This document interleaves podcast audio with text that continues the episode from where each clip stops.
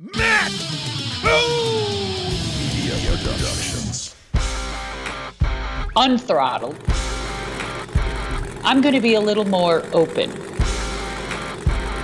And that's what unthrottled means to me.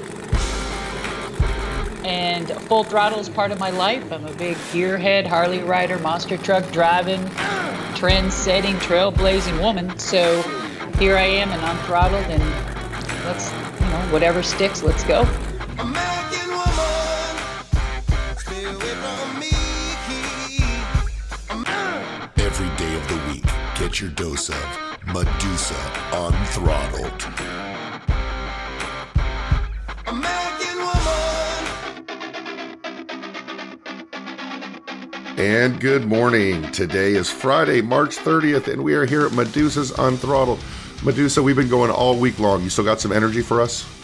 I do, and boy, yes, I do. well, we are having a great time talking about all these different subjects. We talked about your early days before you wrestled. We talked about Daniel Bryan. We talked about Cody and the Bullet Club. We've talked about a whole bunch of stuff. Tomorrow we got something else, but we're not going to tell you what it is yet. So you got to wait and see.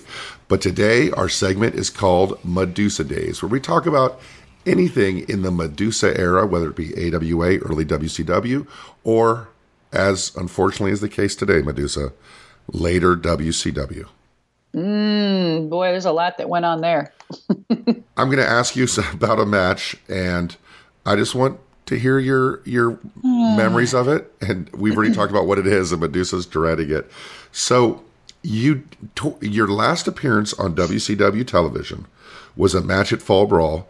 It was a mixed tag with you and Billy Kidman versus Shane Douglas and Torrie Wilson, and it was a fucking scaffold match. Can you tell us about that? Can we emphasize on the word fucked? I mean, because that was that was just a horrible idea. Well, just ask Jim Cornette if you don't believe it. You know, Jim Cornette blew out both his knees in a scaffold match. What? Did he really? Oh shit. the big scaffold match with the Midnights and the Road Warriors, he took the bump off the top. The plan was for Bubba to catch him. And once he got up there, they realized that wasn't a thing. So he landed and blew out both his knees. oh my god, and I love Cornette. Oh my god, I can imagine him afterwards what he was saying. Oh lord. Huh. All right, let's get back to this. So my scaffold match, yeah, actually it's the one that just was the last match, I think. I'm not sure, but the the last one of my career there with WCW. Uh, that match happened, I believe, in Buffalo, New York, and it, that uh, will is a place I'll never forget. So, the match nearly, I mean, it didn't happen. I mean, it almost didn't happen. It was only like days before the whole fall brawl thing, and we were just bickering back and forth. And I was just, "Are you, are, are you kidding me? Really? I mean, do you want to hurt me? You know, um, is this what's going to happen?" So a very dear friend of mine, and I, I mean, I love this guy. I mean, him and I, we still talk today intermittently. Uh, we've been on some Harley rides together, and um, his name is Ellis, and he's a stunt coordinator for motion pictures, and he did a lot of stuff for uh, WCW, and I think he's done stuff for uh, WWE. I believe so. I've heard his name before. Yeah, Ellis is an amazing man, a, a great guy, and Ellis took me aside and he said, "Deuce, don't worry, I got your back." And I'm like, "Are you kid- Are you kidding me? Why were they putting two women, especially uh, somebody like Torrie? Now, get me, don't get me wrong, people. What I'm saying is, I was sticking up for her. I said, Torrie can't fucking wrestle, and you're going to put a woman that is scared to death up there." And you think you're just going to show her a few moves and tell her it's going to be okay, and Shane's up there and it's going to be okay. I mean, the poor woman was shitting herself. And I'm like, this is just a bad move altogether. Whoever thought of that, whoever that was, whoever was the booker was, was just, I, I don't understand the thinking behind that. And it was so confusing at the time. You don't even remember who exactly was in charge back then, right? No, no, no. And I mean, the, uh, I mean, it was like the, the scaffold was like way up high and it wasn't even by the ring. It was like way pushed in the back. It was dangerous as hell. And it wasn't even constructed correctly. I mean, it was just moving and all over the place. And um, I, I don't know if we were all happy. I don't think Kidman was. I think Kidman and Torrie were actually dating, if not married back then. I'm not sure what the deal was, but um, so I'm sure that she felt comfortable, you know, with that situation with him being there. So um, I remember carrying and just taking care of Torrie and wrestling her kind of really close to the back of the scaffold. When I say back, there was like a screen or a wall on one side a little bit and not towards the edge where she would fall. So I was concentrating on not hurting and letting her get hurt, uh, et cetera, et cetera. So Ellis just said, Deuce, I got your back. So he would construct these. I mean, we're talking moving boxes, just plain old moving boxes.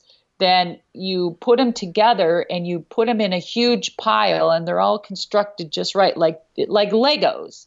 And you put them in this big fi- pile. And so he had me going up a ladder, um, going up on a scaffold so many feet, and then falling into it backwards then going up a little bit more, rebuilding it, falling backwards, and kept going that until I felt comfortable and knowing that and knowing that that's what I was going to do and it would be okay. I said, I, I, I just, I don't know.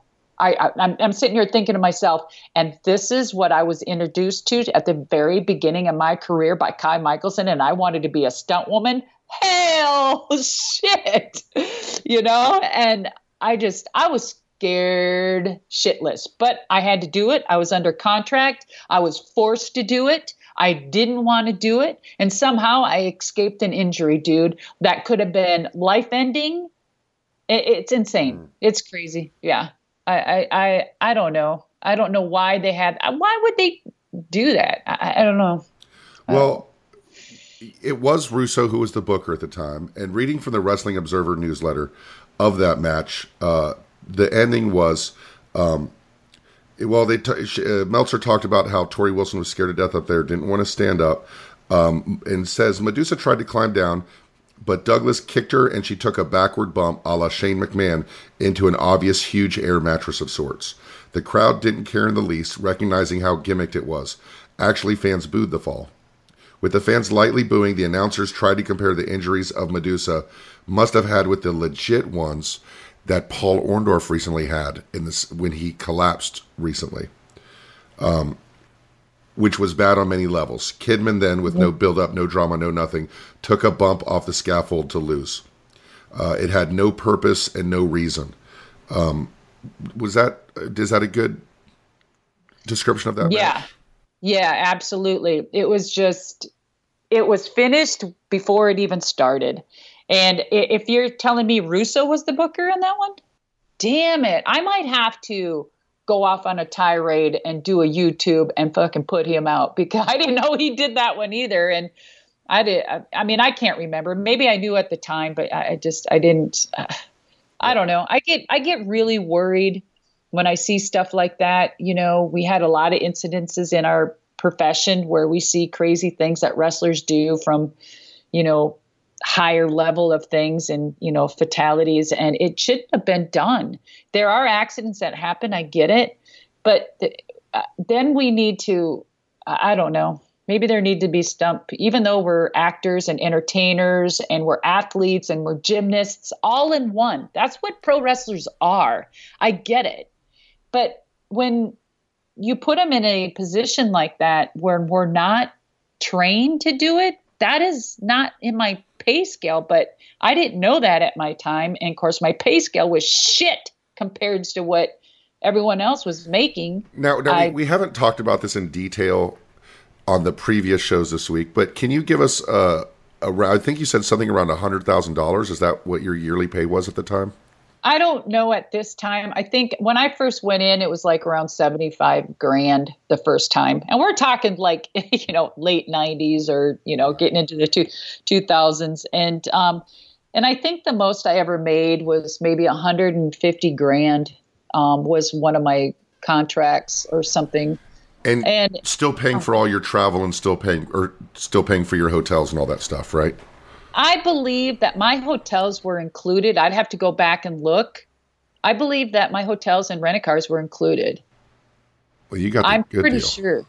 Yeah. Well, I well no. I mean no, Coon. It wasn't.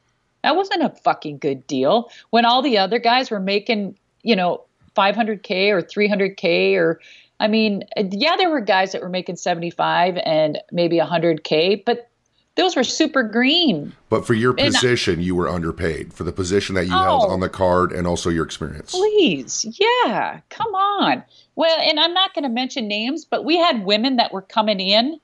We had a woman or two that came in that had no wrestling experience, and not against her. I say kudos because somehow you got it, and there's a reason, and I don't know. But nothing against the person personally. Let's just talk about the facts that my ability was my ability and what I could do. But then I had this is where I saw the change, and I told you I was getting pissed off because this wasn't my type of women's wrestling and things happening. But I had women coming in that had a contract for two hundred fifty thousand that couldn't fucking wrestle, and I said, "Wait a minute." I might, if this is the direction you're going, that's great for the women that they're making that money. But I'm sorry if you're not going to pay me when I'm killing it here. So, you know, peace out. And peace out to all of you.